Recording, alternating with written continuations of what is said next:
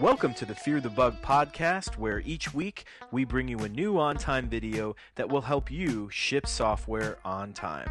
Who's working on what? It's the product's design. With Axel You're shipping software on time. Stressed out? Yo, everything will be fine. Axosoft. Shipping software on time. Deadlines This week in the podcast, we're going to talk about one of our new charts in OnTime 2009, and that's the burn down chart that you see here in the lower left hand corner. Uh, so, we're going to talk about some of the main points of burn down charts so that for people who uh, don't understand quite what they are, uh, by the time we finish this podcast, you'll have a good understanding. So, if I jump up here to the project dashboard, I can now see uh, the dashboard full screen, that same one we were looking at. And the burn down shows, uh, the, as I mentioned, the uh, shows the remaining time per day. So for each of the days down here, you can see that there's a certain number of hours, and this shows us how much work is left to be done. So as time goes on, we can see that uh, for this um, release, um, work has been done, and so the amount of time left in the project is, uh, as of the last date, is eight hours. Burn downs allow us to see over time how we're coming along with a project. So burn downs are totally tied in with how long is being spent on items. And one of the ways that this gets recorded is through work logs. If I grab one of these features here and click on work logs and I add a work log, you get these different times here. You get the original estimate, you get the remaining estimate, and you get the actual work. And these three times all tie in together. Now I can jump up here to my grid and I can go up here to add remove fields. And I can just throw on here the, I'll just quickly toss on the uh, original estimate. Um, let's also throw up there the um, actual duration, and then we'll throw on there the remaining estimate. We'll just throw those three on there. Make a little room here. And these are our three time fields that you saw on that work log. So for each feature, we can see how long we thought it was going to take, what the actual duration was, and what the remaining estimate is. This remaining estimate, okay, if we were to add all these number numbers up here, that total comes to 47.2 hours. And you'll see that our dot is at 47.2 hours. So what what you can, what the burn down will show you is for today what your remaining time total is uh, for the release that you're looking at. So that's the second point is that burn downs are for releases. Burn downs are always focused upon either a project, a version, or a milestone. So currently I'm looking at my version 1.2 sprint 1 burn down. So we took a chunk of features that are inside the version 1.2. We took some of those features. This is going to be a sprint that we're working on, and here's how we're coming along on that burn down. This red line represents your average velocity. This is the approximate rate that you've been moving at. Uh, so because we have a negative velocity, that means that we're going to finish the project if we continue at the rate that we have been. Now, the chart itself, the start and the end of the burn down, the dates, that's you can control. That's the start and end date of the uh, release itself. So if with this sprint one highlighted here, if I edit the sprint, I have a start date and an end date. That start date and end date are the start date and end date of my burn down. So if uh, you want your burn down to be longer or shorter, you just need to extend um, um, or, or reduce the amount of time that's in the release. So these two dates are important for the length of that burn down chart. And of course, the items that you're looking at here are going to be the items that are recorded in that burn down. If you were to move an item, you know, to some other sprint somewhere, then your burn down would change. So the third point is that burn downs focus on remaining time. It's all about this remaining estimate field. That's what you're actually seeing in the burn down. Now the remaining time for an item can be updated a couple different ways.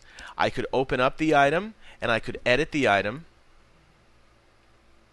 And if my remaining time is one of the fields, then I can update it right here. I could say remaining estimate and I could change it here for the feature and that's part of the time that's added up for the whole project inside the burn down, inside that whole release. I could also use multi-edit. I could click on one of my items and I could also just multi-edit and say change the remaining estimate to a certain value and I could change it. Now, a lot of times the way you'll be changing this is through the work log. If I were to add a work log entry, then wh- when I'm actually changing time here, you'll see that um, my, what I'm really changing is the actual work. Any values I put in here, you'll see currently we have three hours spent on this item. So if I add another three here, then my actual work goes up to six. Now my remaining estimate, if I get rid of this time entry, my remaining estimate had been at 1.4. So because I put over that, it reduces the remaining estimate to zero. But I may say, you know what, my remaining estimate, we still have five hours left. So it's this remaining estimate that's key to the burn down chart. How much time do you have left on this defect or feature? So, um, you know, if I were to reset this again, set this back to how it was. So if we have an item with 4 hour estimate and a 1.4 remaining estimate, if I say, well, I just worked on this 5 hours, but there's still 1.4 hours left, I didn't change the remaining estimate at all. I did some work, but we still have the same amount of remaining time left afterwards. I might have updated the percent complete, but the remaining estimate remains the same. This log work entry does not affect the burn down chart at that point. The last thing to talk about is that work logs can update the remaining time, but work logs are separate from your remaining time. Okay, the work logs, basically the creation of a work log can update your actual work, it can update your remaining estimate, and it can update the percent complete, but it is separate from the remaining estimate. So if I were to, you know, down here we've added work logs uh, that could have changed the remaining time, but they basically go create the work log, update the remaining time, and they are separate. Meaning, if I go and I delete some of these time entries now, this does not affect the remaining estimate. If you go back and want to delete some time entries, and this is having an effect on the remaining estimate of your items, you'll need to delete your time entries and then separately click on each item and update its remaining time. Okay, well, you've deleted some work log entries. How much time is left on these? It's only through changing the remaining estimate that the burn down will actually be modified. Something else to point out is that the date of a work log does not affect the date of the burn down. These are different things. If I create a work log, okay, so if we look at this um, uh, burn down here in the background, most of these are for the end of November. If I create a work log for the end of November, and I make this uh, November 25th, and I say remaining time is zero, I say we've and um, and I just spent an hour working on this. We'll close out this item and say the remaining time is zero, and save this. My burn down does not get updated. What we're doing is when you change the remaining totals of items, you are changing the remaining estimate of that project for that day, that that day that you're currently on. If you um, realize that some of your remaining estimates are off, you can fix them for today. The but the past is all historical data. You can't change that. Um, you can you can fix today's time, um, but really what you're looking at is trends. You're looking back in the past. How have we been coming along with this project?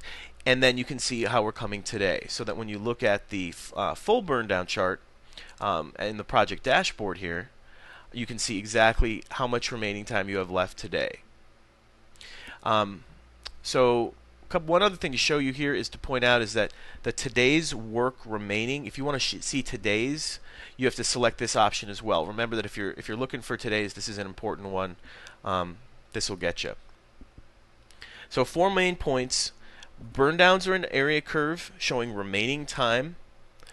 Um, the burn downs are for releases. They're all focused on um, products, versions, or milestones.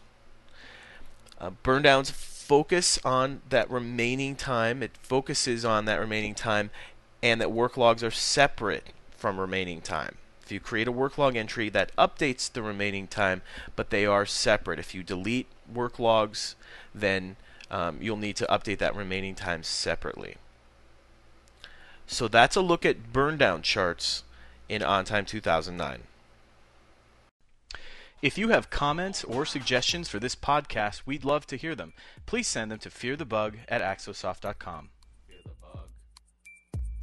Fear the bug. Fear the bug, y'all. Fear the